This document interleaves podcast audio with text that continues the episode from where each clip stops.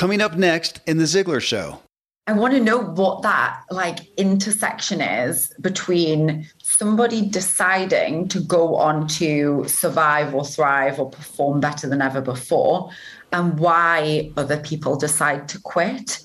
And I feel like it's a combination of things. There's always going to be nuances between everyone's different experience.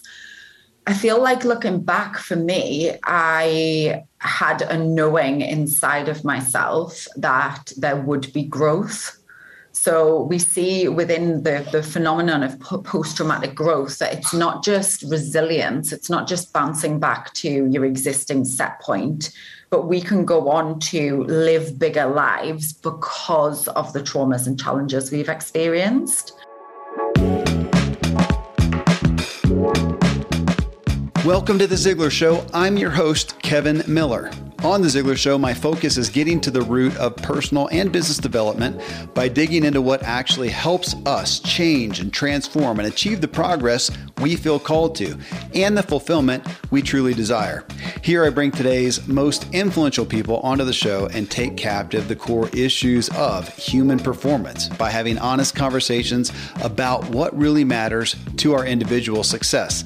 In this episode, where therapy gives so much focus to our past, modern day success coaching is focused primarily just on the future. Well, a great fusion I found is what's termed as positive psychology. And as my guest, Niyc Pidgeon, says, positive psychology looks at what is going right in our world instead of what's going wrong, but also gives great gravity to our emotions and our past traumas, as you heard in the intro. The key, however, is harnessing it for our benefit instead of allowing it to diminish us. And Niyc Pidgeon is an author, award winning positive psychologist, high performance coach, and investor. And as you'll experience in our following conversation, she's an insightful and vivacious thought leader who has had a profound impact on some big influencers, including Elon Musk. Niyc's muse and the focus of her new book, Now is Your Chance, is what perspectives will enable us to continue instead of quit. How will we better respond if we consider our commitments in regards to what will happen if we don't do them versus just if we do? Her perspectives really fly in the face of a lot of today's negative media influences that are just dragging our culture down. And she gives us a breath of fresh air regarding how to turn our challenges into opportunities. Sounds pithy, but it is just profound. You can connect with Niyc and get her book for free at nowisyourchancebook.com.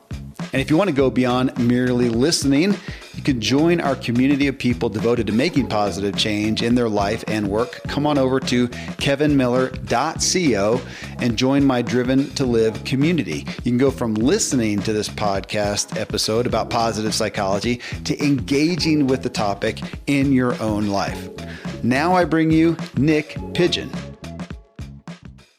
Well, Niyc, I really appreciate the positive psychology aspect, and I'm a word guy. So I actually looked it up. You know, what po- positive psychology, if somebody looks it up, what are they going to see? So I'm going to throw this at you, see if this is what you resonate with or if you see it a little different. It says positive psychology is a scientific study of human flourishing and an applied approach to optional functioning. It's also been defined as a study of, of, the strengths and virtues that enable individuals, communities, and organizations to thrive. How's that hit you? Nail on the head. Yeah. I always get asked, yeah, people always ask, they're like, so is it just the opposite to negative psychology? And it makes me laugh, but it's also true in some part because positive psychology was born as a counterpart to psychology as usual, which actually focuses on disorder and disease. So we developed a handbook of human strength and virtue and really look at what goes right with people and what goes right with the world rather than what goes wrong. Well, and I'd like to think that all psychology would, by proxy, be positive, but you're right. It often is focused on the negative and digging in there, and especially if we get into therapy and, and counseling and whatnot. Well, the next piece, too, though, is you know, your book says living your happiest life. And as I'm reading in there, I also appreciated you pulling out the word happy. And you said, admittedly, it's somewhat of a hook, which I would agree. That's what people, my gosh, there's so many podcasts, so many books that talk about happy. It is a hook, but you then get in and say it's kind of a path, if that's, you tell me, a path to fulfillment and joy, yes? Yes. Okay. And it's really about, like, I see it as mastery and engagement and awareness with our experience. I don't think that happiness is somewhere that we're trying to get to. I think it's where we already are. And it's about looking inside of ourselves and inside of our experience to really excavate and uncover the, the diamonds and the gems within that. Right. So, would you, from a jumping over onto the business side, say that it is what people want? So, we're leading with happiness. That's what people want to give them get to them, hopefully lead them to what they need, which is the deeper joy and fulfillment. Kind of like the weight loss. We know that if we've got something in the health and wellness arena, man, you want to get people's attention, talk about weight loss, even though over here, what we really want, and I know you talk a lot about this. Matter of fact, you had some Facebook posts today, Facebook, Instagram, I think. Uh, over here, we just want them well, feeling well, mm. functioning well. Which, from a as a business personality, I appreciate that you put so much of an emphasis on the physical well being. Yeah. And it's interesting that you mentioned the business because it's like one of the things that we say in marketing is sell them what they think they want and give them what they need. So it's this idea like some of our clients will come and work with me and they'll say, Niyc, help me build a million dollar business. And I'll say, awesome, I can teach you how to do that. That's easy for me now. And what they realize and recognize, they come out of the other end of the program after six months or 12 months or three years for some of them, depending on how long they're with us. And they're like, Niyc, I'm a whole different person. And I've got new friends too. And I've got this impact and this mission and this purpose. So I always believe that the journey is never just one thing. It's never just getting a 10K month or having a seven figure business or having a new network of people that you love to surround yourself by. It's really about the nuances and the subtleties and the sense of knowingness and personal power that you're en- then able to navigate the rest of your life with forevermore that comes out of these choices to show up and say yes to yourself, both for the big decisions and also within the micro moments every day as well. We've got, Niyc, in the audience, a lot of people who are doing small business, but we have a high a majority, a lot of people doing coaching, coaching, consulting, speaking to some degree. And so, in that, in what you just said, and you actually mentioned the word personal power, I had a coach on a few months ago, and he works just with men, with executives. And he said so often men are attracted initially to what he's doing because they want it was power, and it was another word that I can't come up with.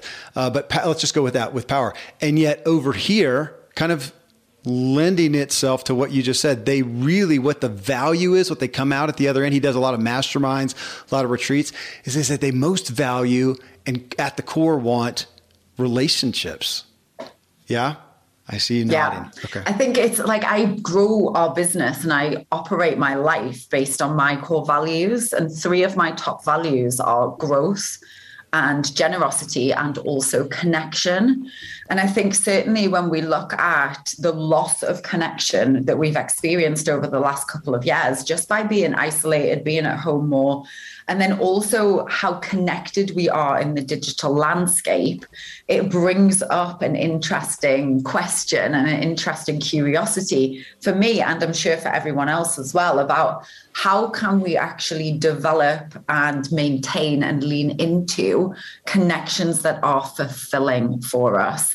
And I really see that entrepreneurship is a vehicle to help us to do that.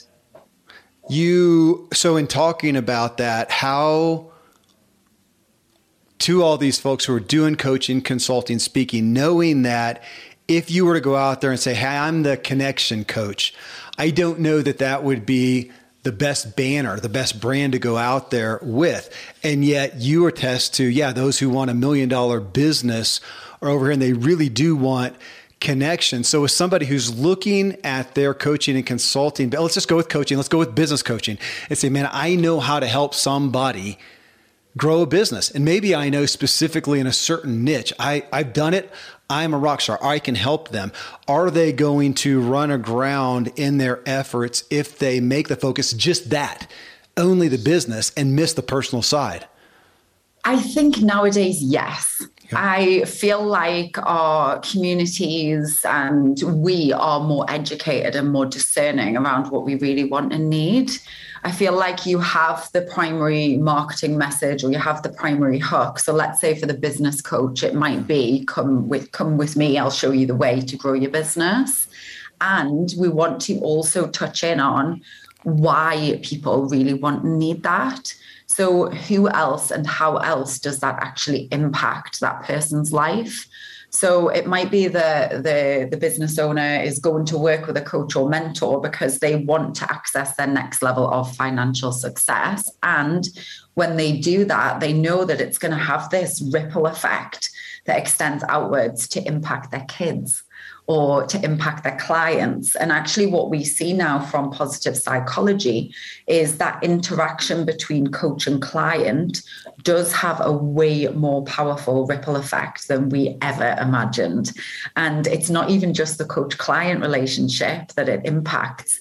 Let's say you are coaching with a client, that client then goes to the store, and at the checkout, they have an interaction with someone. Mm. The way that they show up at the checkout at the store is completely different from the way they would have shown up at the checkout at the, at the store if they hadn't have worked with you. So I see the opportunity we have as coaches within the different modalities, whether it's spirituality or business or psychology, to really create this network of activation around the world so that we can help way more people than just the individuals we work with. Do you feel, well, in your average week, how much of your time do you feel you spend with literal business coaching? I'm looking at your marketing, your branding, your P&L, you know, whatever, or really working with the person on who they are, how they are, how they're showing up, as you said, that impacts the business as much as a new brand? Mm, I think it's always both. And it's interesting because sometimes our clients will come and ask questions that will be really strategy focused. And they'll be like, Niyc, just give me the tactic or give me the strategy for this and I'll answer with a question. you can almost see they're like, oh, I'm so frustrated because she's asked me a question and I just wanted to tell me what to do. And I think that uh, we have this opportunity to, to be in the dance. Uh, certainly for me, I'm a teacher and I'm a mentor and I'm a coach. So I will sometimes teach from my experience and I'll tell people, like, this is what I did to create this launch or to do this business thing or change my model or scale the thing. And then other times I'll bounce back with a question and it will shift more into a coach approach and we'll look more at what that person or what that client is really trying to say without them actually saying it. If you have someone who's they've got a small business. They made 50 grand last year. They want to, you know, break six figures this year. Or they made 300 or 500 grand and they do want to hit seven figures. Generally, so they've got something that's already generating money. Where do you find, I don't know if it's fair to ask for a, a ratio or a percentage, but where do you find yourself spending the most time with them? Is it mostly to be fair, a business issue. Yeah, they, they need to really, you know, look at how they're offering their product or service. They need to look at other marketing opportunities. They need to look at their costs, XYZ. Or do you find it is some personal hangups? And I know it's both, but again, to those folks who are doing especially business coaching and they think, man, I am focused on business. I'm really want to draw their attention to how much of the need is actually personal. So somebody wants to grow, or maybe they're having a problem, they're having some struggles with the business. How much of the percentage is business as opposed to personal? You are listening to The Ziglar Show and my conversation on positive psychology with Niyc Pidgeon. We'll be right back.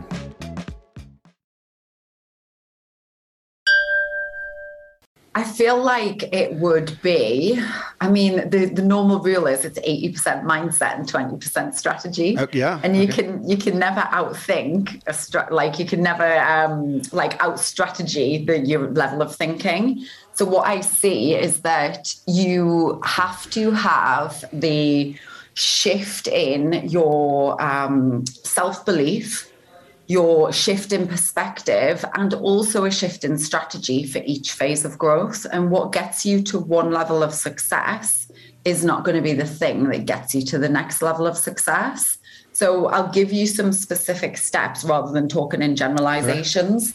So let's say someone came to work with us and they're at the 50K per year mark and they want to double that. I would be asking a question around what is the driving force of the business that is actually going to help them to get there. Because looking at the mistakes that I made going from zero to six figures or even six to seven figures, I made it a lot more complicated than it needed to be. So it can be very simple when you choose not to get distracted by the shiny objects when you choose to double down on the thing that's actually working really well and you get yourself into a um, phase of growth where you're selling out the particular product in that particular phase of your business model before leveraging it and then scaling. So I teach a method called Nail It and Scale It, which it's it's going to be different for every business. So it's never one approach, but an example might be someone's at the 50k per year mark they want to go to 100k so they might really double down on one-on-one coaching to get there. When they sell out their one-on-one coaching they might have a different problem. So they might want to go from making six figures to making seven figures. Now yes you can do that doing one-on-one coaching. I have a friend who has 10 clients and he charges 100k per client and he makes a million dollars a year and that might not be for everyone. So the way that I did it was I shifted from one-on-one coaching into um, focusing much more on group coaching. Now, where this comes into play with respect to the mindset and also the personal systems is you shift your business model or you shift the program or the product that you're selling and all of these inner demons come in so, what I see is people, entrepreneurs, will get stuck within their own growth if they're not actually focusing on their personal growth too. So, things like having personal systems and rituals, having positive psychology practices, looking at the space that they're giving themselves for things like self care or reflective work. Even for me, for example, I know what my strengths are. So we do the positive psychology, VIA, and Gallup Strengths Finder. So I know one of my top strengths is intellection. I know I have a lot of strategic strengths, a lot of thinking strengths. So I know it's of great benefit to me to actually have a lot of space to be able to think.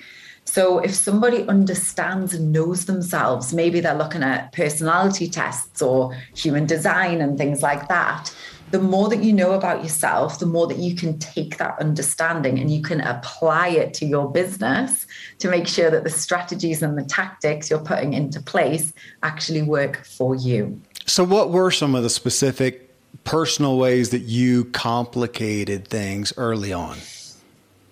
have you how long have you got? I have a very long list. This is what you know though this is what people relate to and it's what you're coaching yeah. people to overcome now and i want them to hear because you started off and you you did well but you said that in the book as well that you complicated things. Or, or i can ask you no i do want you to share personally but then to say and likewise how do we generally complicate things? Mm, I'm, I'm, happy to share it all. I think one of the, the biggest distinctions that I have on reflection is that I was very impatient because I didn't come from a family that was wealthy or had money, it was very alien for me when I started to make money. And I was in this panic of, I need to have as much of it as I can get as quickly as I can get it. Otherwise, it's going to go away. And somewhere inside of me, I still had like a scarcity button where I was thinking that it, it somehow wasn't going to work. So for me, I was making money. I was selling one on one coaching, like I said, to start off with. And then I looked at, okay, I'm selling that, but I want to launch a digital course. So I'm going to go and create that. And what happened when I went to launch a digital course was I took my uh, focus off the driving force of the business. And this thing was getting developed but this thing was actually dropping at the same time. Mm. And because I wasn't working on raising my energetic capacity to hold and receive at the same time, it felt like everything got out of balance. And I added too many things to the mix when it was just me as a solopreneur. And naturally, something's got to give. So, what gave at that point was my confidence. What gave at that point was my energy. What gave at that point was also my financial success. Yeah. Okay, I can't pass up you saying raising my energetic capacity. So I spent about six years focused on helping people pursue self employment.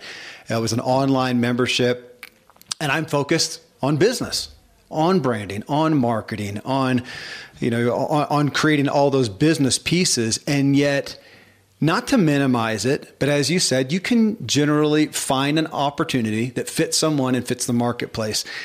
And yet there was a stalling, there was a lag. And over and over, I kept hearing people say, Man, I just don't have the energy. At the end of the day, after the weekend, I'm, I'm taxed.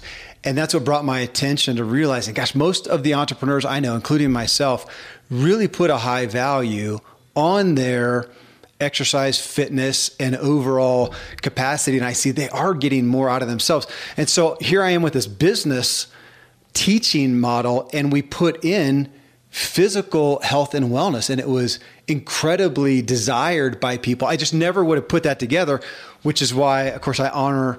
Again, I saw the post that you did today, and it was, oh, actually, I got you pulled up here. And uh, you talked about before you can step on the gas, you have to fuel up. So, again, people want to help me make a million bucks, and you're saying, how about you eat some veggies? Uh, that's, again, that's not what people want to lead with. And yet, obviously, you're seeing people's incapacity there. Mm. And I think we all have to, or we have an opportunity to get really honest. One of the tools that I teach in that capacity, breaking down health specifically into the areas of movement and nutrition and sleep and restoration, I first of all ask that we rate ourselves so, what would you rate yourself from zero to 10 for sleep or for nutrition or movement or restoration? Now you've got a more accurate picture and a more honest picture rather than you just kind of bumbling through your day and thinking, oh, maybe I should do something about that thing. Get real yeah. and look at what it is that is or isn't working. I then invite you to consider what a 10 out of 10 would look like so if you were a 10 out of 10 on your nutrition, how would you be operating? How would you be feeling? What choices would you be making? And then we come back to your score right now and we look at, okay, what is one positive step that you can take towards being that 10 out of 10 that can start you on a path to actually get there? Because it's not the, well, it's not always the big leaps that we take. Sometimes it is, but what I find and a lot of what I have seen success with is the compounding effect. Yeah. So the compounding effect of really simple choices in a moment that snowballs over time to create your happiest, most flourishing, thriving self. So we started off talking personal. I kind of deviated into business because you said some things I wanted to get into. But now, you know, coming back here and really, as I read the book, it was more on that fueling myself so I can go forward and do you know that business and back to the topic of happiness again i appreciate you saying it's somewhat like i think you actually said it this way it's kind of like beauty you know it's in the eye of the beholder mm-hmm. in that and that is i mean do you find yourself i mean you're leading people to figure out what does make you happy because we've got a world out there that's saying these are the things that should bring happiness, and so often they don't. And as I thought about it, I, I thought about what, well, actually, what I just did. I just got back from a mountain bike ride, and it was exercise and whatnot. It's my therapy. It's just fun. It gives me great joy to fly along out in the far remote wilderness as fast as I possibly can down a downhill. Well, that would be terrifying to some people. It gives me great happiness.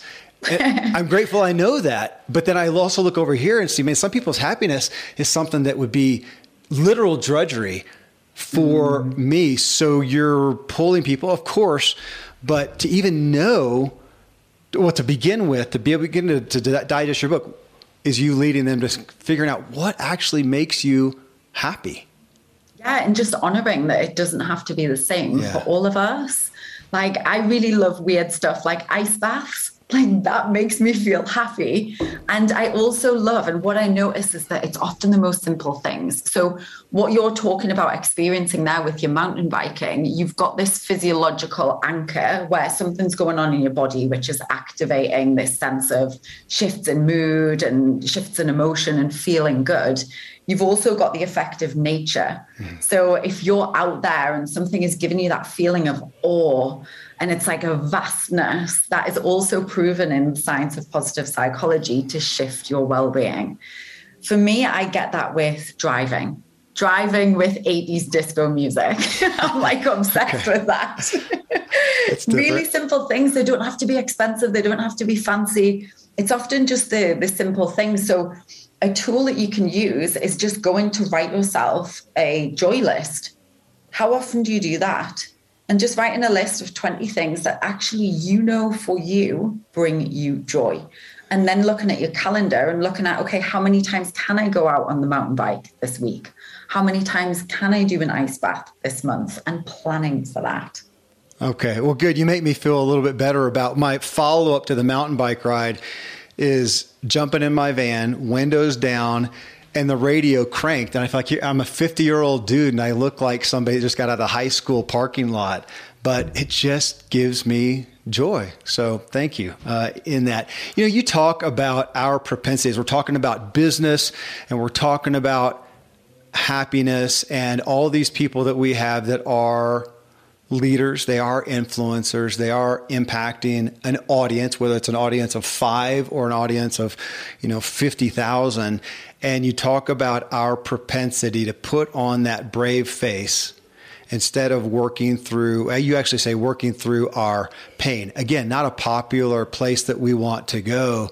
And yet, to be candid, Niyc, that is that is what really sabotaged so many of the things that I did along the way. I knew the brave face, and I knew performance, and I knew a lot of the pieces, and yet nobody really tells us to deal with ourselves over here, and that's it's it's part of your story, but in all truth, it's really the story of most everyone I end up having here on the show, which should tell us something is that to achieve, I mean, is it possible? Do we know anybody? I'm trying to think if I do. Do you know anybody who's reached a level of success, which again is, is in the eye of the beholder, but they're fulfilled, they're joyful, and they have not experienced and worked through, become aware and work through their pain? Mm, I don't know anyone. I don't think honestly. I do I think it's different levels as well. Like it's, I'm writing another book now, which looks at this theory of integrated positivity, so it's how can we take our experience, expand from that to learn and grow, and then actually integrate both the good and the bad, the high highs, the low lows through processing emotion, through rituals, through habits, through systems, and then assimilate them to experience our next level of self because I experienced that separation previously before as well. I experienced being the positive psychologist that just showed up and was forcing herself to be happy all of the time. And I think we've really recognized now that none of us have to put on a brave face. None of us just have to show up and smile and give a performance. And actually, there's a lot of value in having compassionate communication, being in the space of non judgment, allowing yourself to feel and also holding space for other people to do that as well. I really feel like there's been a more mainstream recognition of the importance of mental health mm. and the, the things that we get to do to support that. You, of course, a big part of your story, and you talk about it in the book. And it's honestly, Niyc, you, you may not know, it's really what drew me to having you on the show. Um, even more so than the business coaching and the business acumen was just again your personal story. The bullying as a kid that brought you to the point of looking to take your life. Loss of friends three from suicide is that right? Mm-hmm. uh, parents divorce and then rape when you look back in retrospect i mean those things happened to you you were a victim of those and so I'll ask a twofold question. What did you what do you look back in, in retrospect and see in yourself? And what do you now see in other people that's a maybe a seed of the ability to overcome instead of being overcome by that?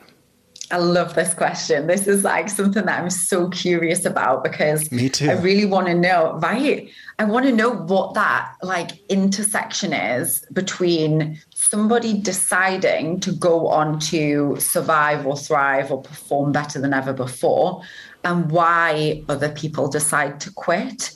And I feel like it's a combination of things. There's always going to be nuances between everyone's different experience.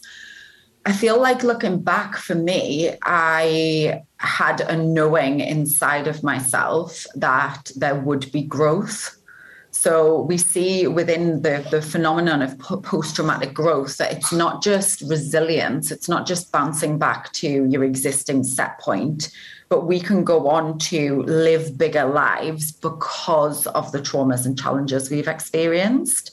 So within that, we look at things like developing greater self assurance, having social support throughout the challenge, having a spiritual connection. That was a really big one for me. So if I look back, for example, at some of the times where I felt my most terrified and I felt like I didn't have personal resources to overcome what was happening in that moment, um, one of the things that got me through was meditation. And it was having this really simple go to thing where I was waking up in the middle of the night with night terrors, mm. really, really having flashbacks from when I was raped. And I was going through all of the, the trauma therapy and the counseling at the same time. But that was just the unraveling inside of myself. So that I was like sat up in bed and I was in that moment, I cannot even get through the next hour, never mind thinking about building the business. Yeah so for me, it, it was coming back to okay, I'm going to have the trust and the confidence to pick up my phone to put on a meditation. And that was one of the things that started to help me get through. I mean, you just mentioned post traumatic growth. So honestly, it's not a term that I've given much attention to until recently because I keep hearing it. And so we all know PTSD. I mean, it's, it's, more rampant, it feels like, than ever out here, us hearing people dealing with PTSD. Now we're hearing PTSD, post traumatic growth, instead of disorder. And I think I want you to speak to that from a compassionate standpoint because it's real easy to go, well, hey, you know, the strong people over here, they're having PTSD. It's the the, the weak that are having PTSD, as opposed to because what I hear you saying is, I mean, there's ingredients that we are not. Uh, we can't take credit for. Mm-hmm. So if you've got the ability to have, well, you talked about that. You had, you said, I had a loving family. Yeah. Yeah. And I, I also think that you can have both. So okay. it's really interesting. I think the, the danger is labeling people or yeah. labor, labeling things as right or wrong or black and white. Agree. There's so many different shades of gray in the middle. So, and actually, I have a personal example of that. So, I have absolutely experienced post traumatic growth and, in fact, post traumatic performance. I've gone on to live the most amazing life, and I feel happier and stronger and more resourced than ever before. A couple of months ago, I also had some brain scans done at the Daniel Amen clinics. And those scans came back and they actually showed me that one of the, the results or the diagnoses that I had was that I have PTSD. So I've mm. also experienced post traumatic growth and I have PTSD. So what's happening in my brain is that there's a fight or flight response that's going on when it was when I was doing one of the focus tasks and I'm like looking doing like a computer task yeah. and my body thinks that it's under stress or my brain thinks it's under stress so we all have work to do and it doesn't mean that just because you've got PTSD there's something wrong with you it's more of an indicator and you have the awareness that you can then go and unpack that so I've been adventuring into different modalities as well as positive psychology like EMDR and like more somatic based therapy because a lot of emotion can be stored in our body too.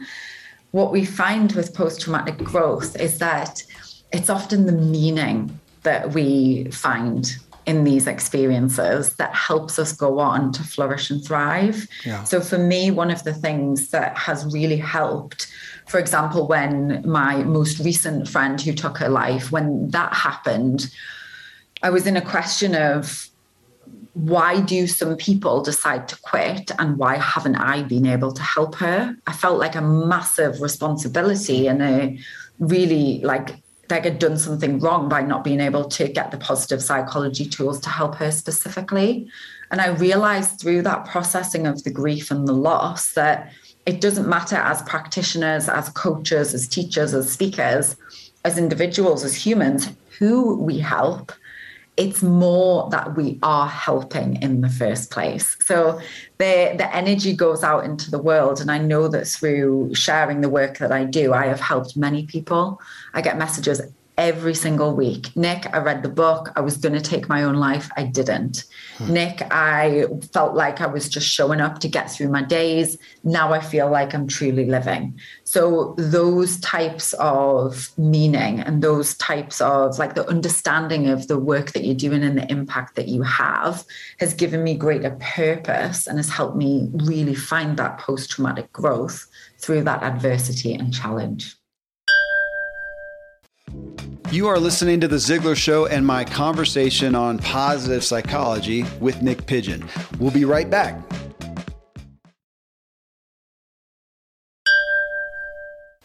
You mentioned the Amen clinics, and I just wanted to draw people's attention to. So that's run by it was it was founded by Dr. Daniel Amen. So his wife Tana um, if you type in Tana, T A N A, Tana Amen, The Ziglar Show, I had her on The Ziglar Show and had her on my True Life podcast as well.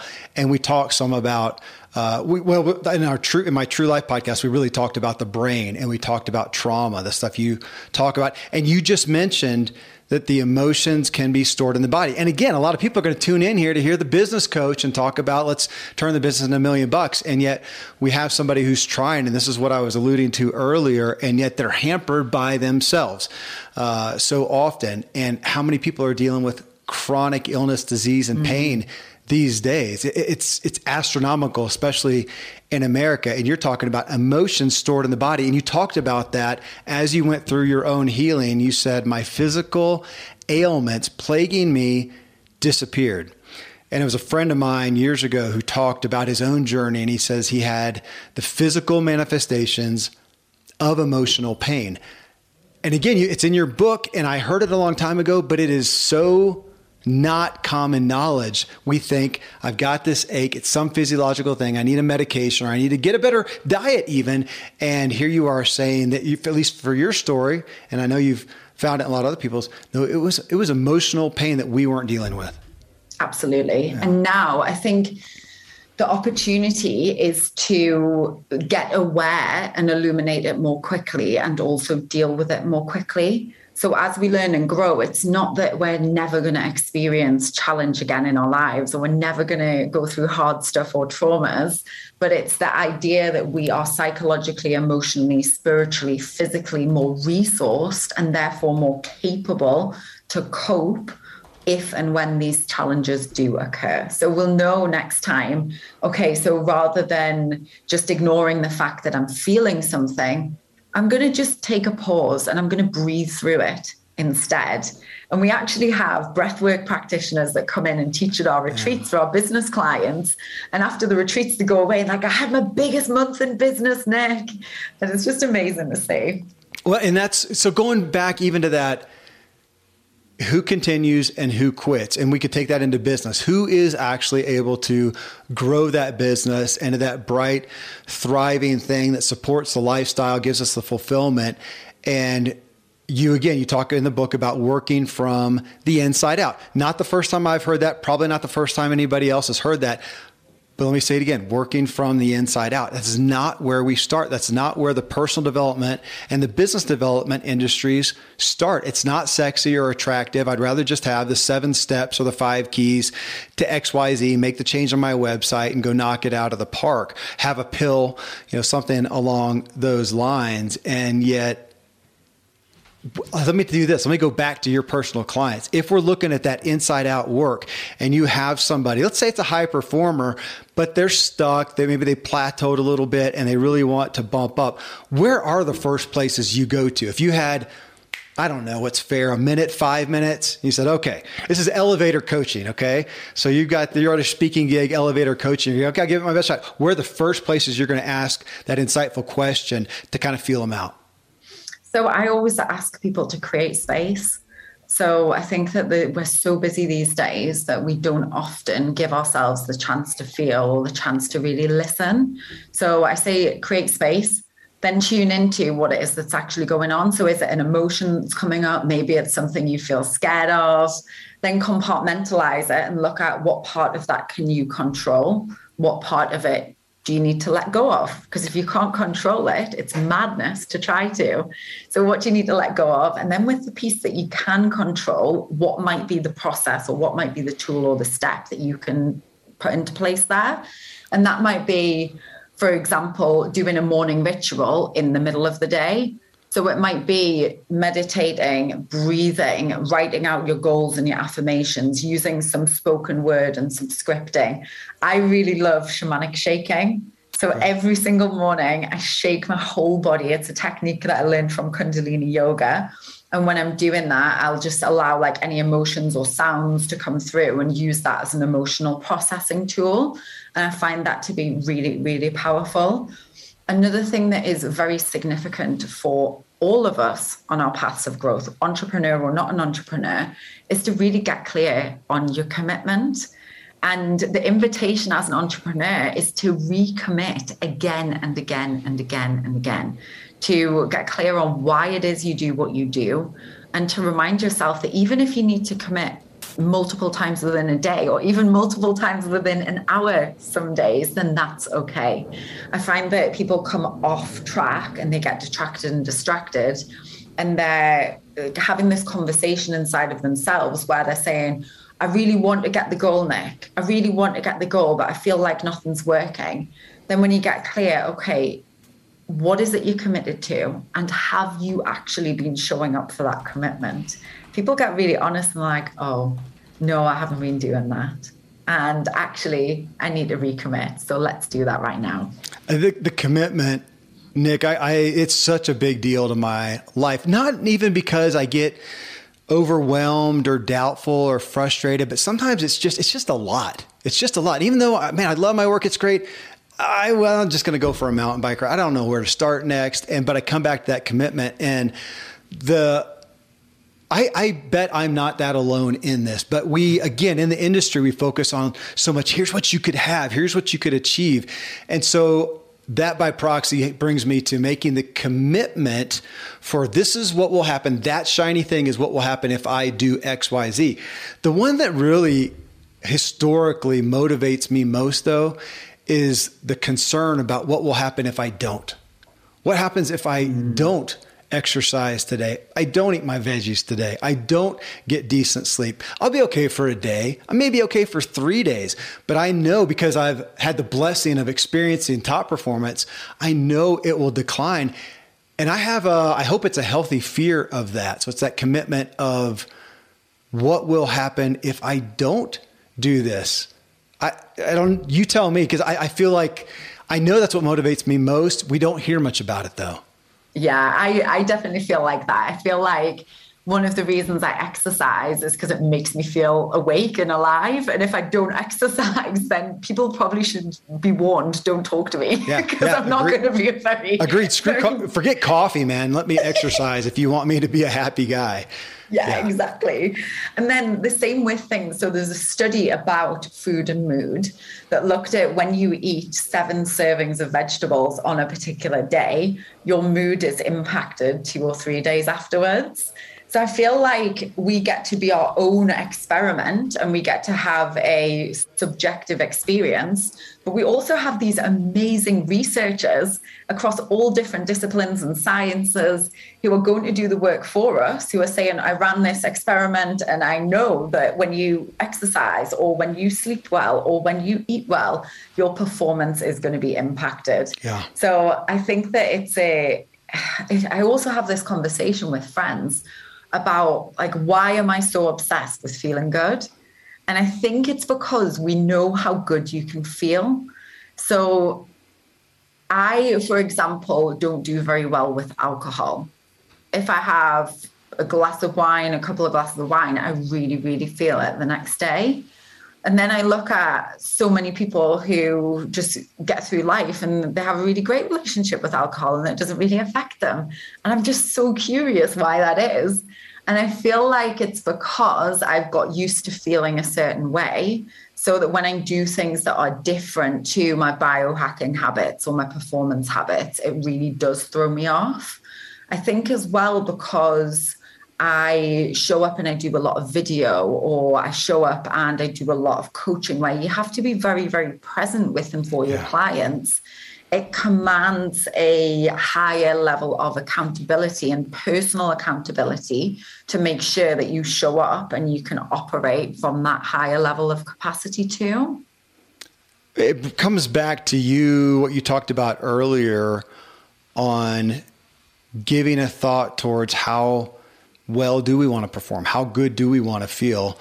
And I, there's a good place just to be honest because I hear some, I know some folks are going after they get inspired by that super high performance, but if you dig down, they're not really back to your commitment thing, not really committed to it. And I feel like generally in that they, they haven't experienced it yet. Mm, I feel like as well, like we want to recognize that life can get in the way when we were chatting earlier about what how I overcomplicated things earlier in mm-hmm. my journey, one of the things that worked for me and also worked against me was things like traveling. In 2018, I was on stages all around the world and I took more than 100 flights that year, a lot of them long haul. So that worked for me because it was amazing for my brand and I got to show up and do what I love, speaking on stage and promote the book and things like that but also it didn't work for me because it meant that it was very hard to stay consistent and disciplined and have a routine when you're jet lagged and you're on all of these different time zones. So we just want to get better at noticing the distinctions between what is it that makes me feel good and what is it that doesn't what is it that is taking me a step closer towards my purpose and my goals and what perhaps is a distraction or maybe even self-sabotage?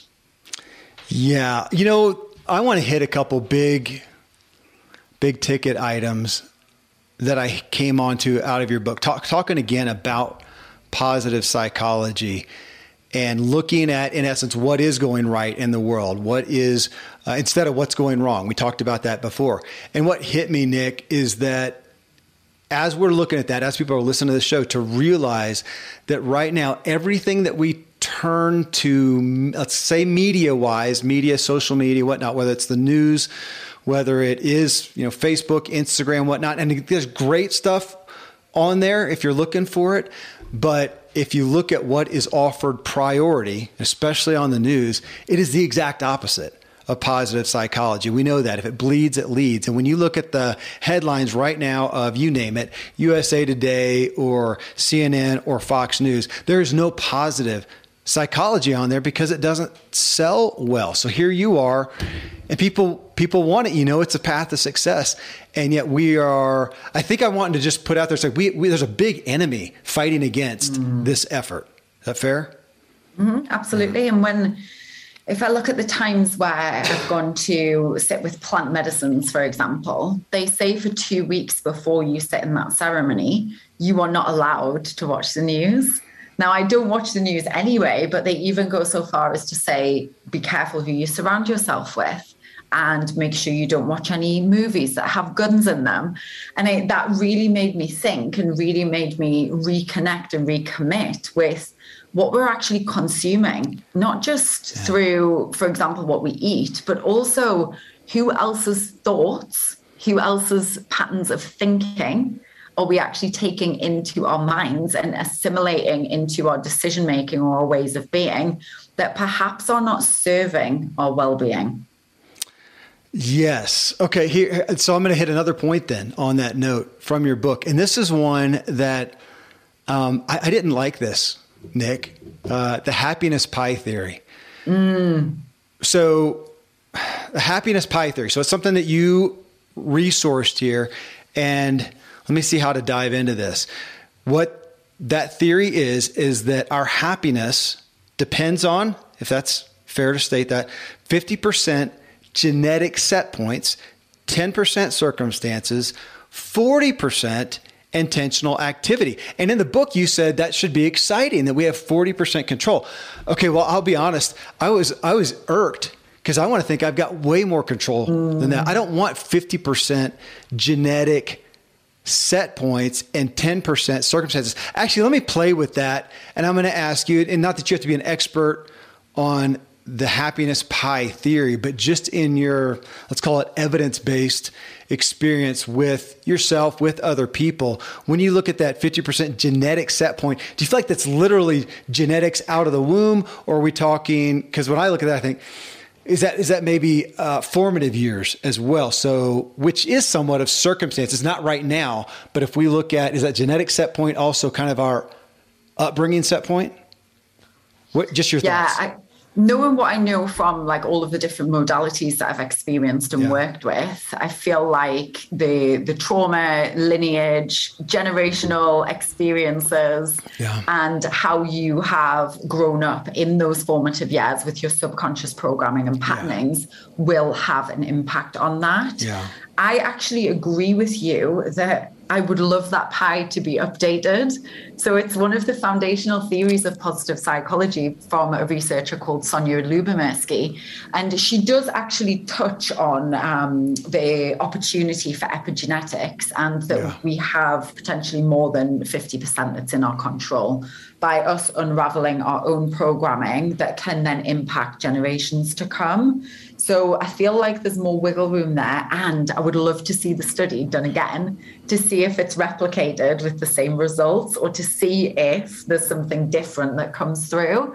I think the, the main point of that theory is to illuminate the 10% because so many people are so wrapped up in the traffic or the fact that the, the kids are driving them crazy or something feels like it's hard and that is what is determining their happiness, fulfillment, and success. So I think knowing that it's only 10% gives people a lot of a, like a larger sense of personal power and willingness to go and use the tools. Well, let's play with it then because if we take it as it is, even if it's, we can debate some of the percentages, but at the essence is your genetic set points have a big, big part of it.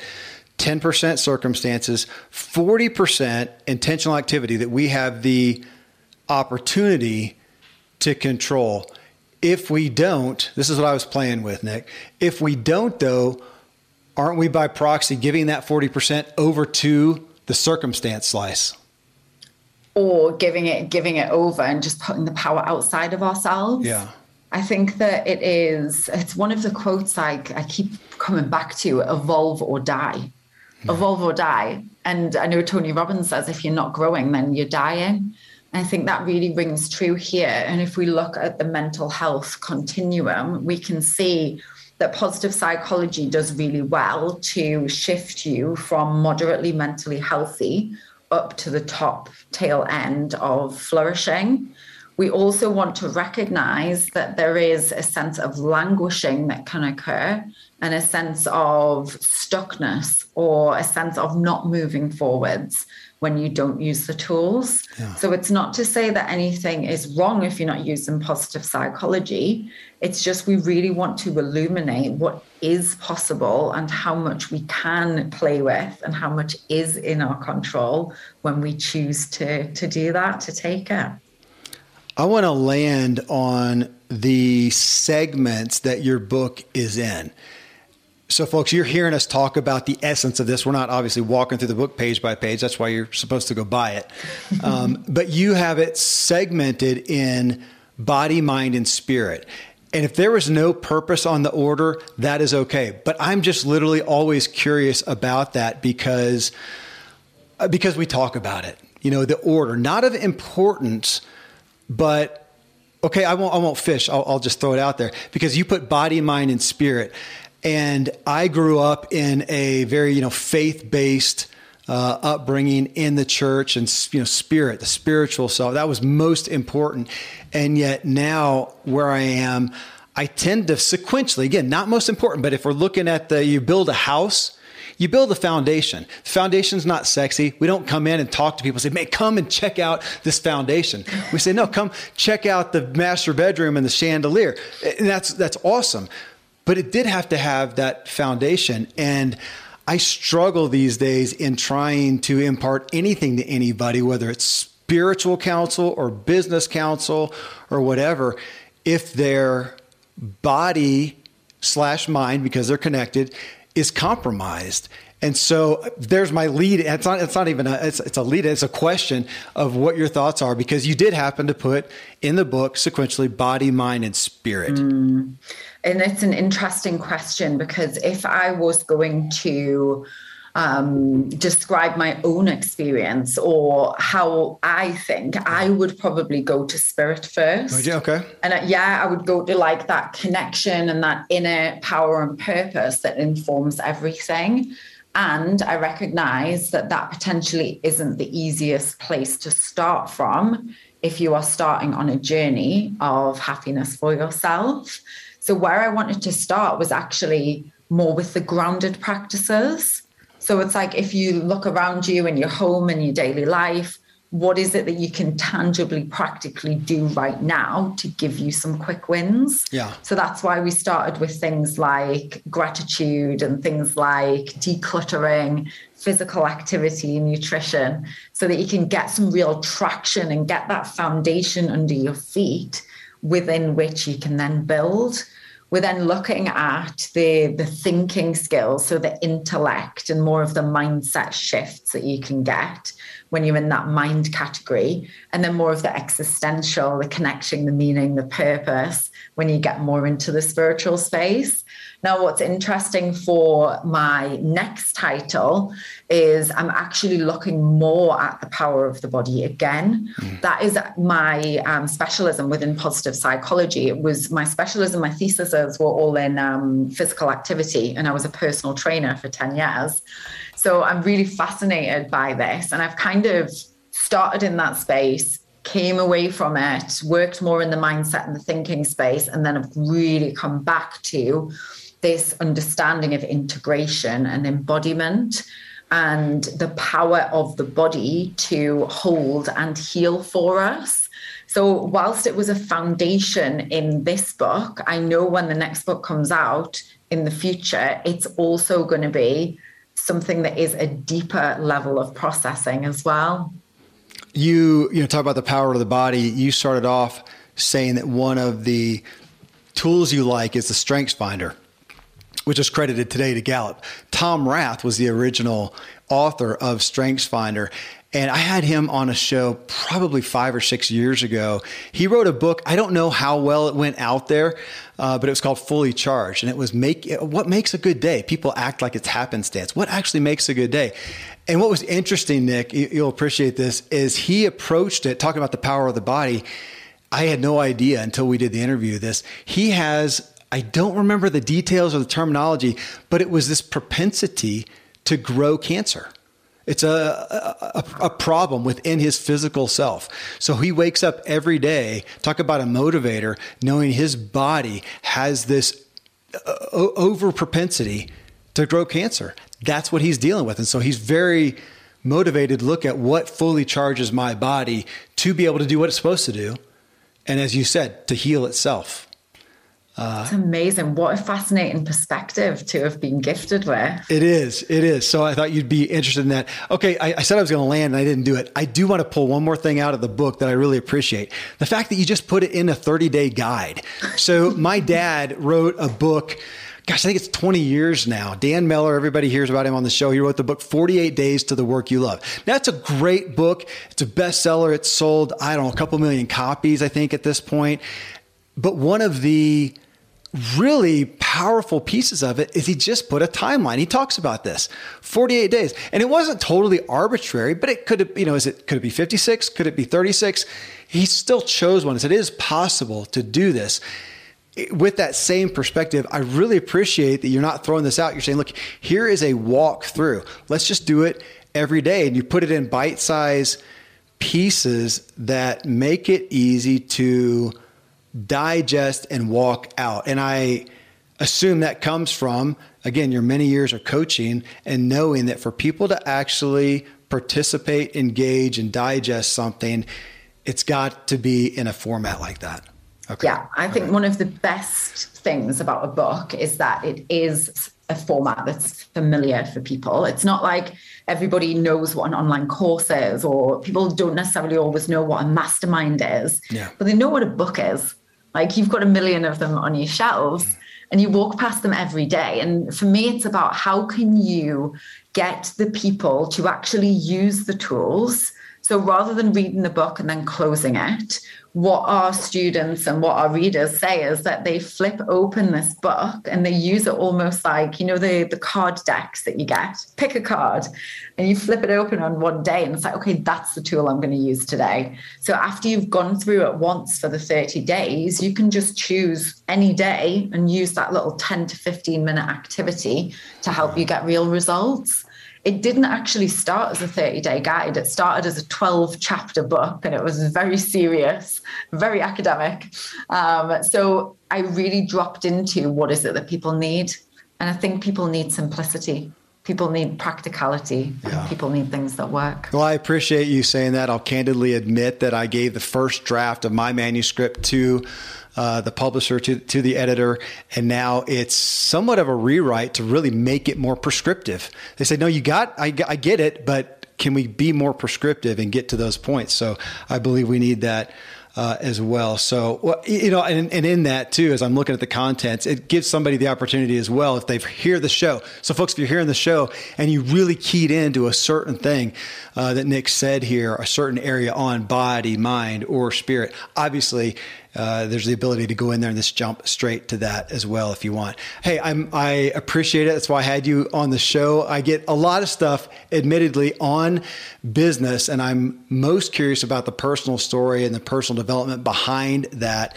And yours is what attracted me to having you on there. And I'm grateful I made the decision. Thanks for getting the book out. Thanks for doing what you do. And thanks for giving us your time today, especially giving me your time.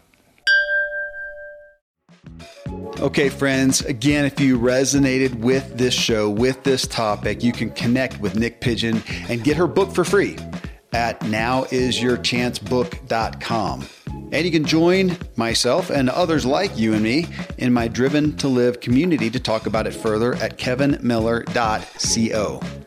Coming up next in Ziglar Show, episode 960, we dig into a listener question on how to sell and influence by getting to the root of people's needs so we can provide the solution that they need, whether that's our product or service or someone else's, even, which is going to be interesting as you hear us talk about it.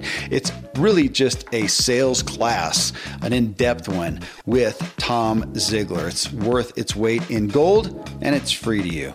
Till then, thank you as always for letting me walk with you as we inspire our true performance together.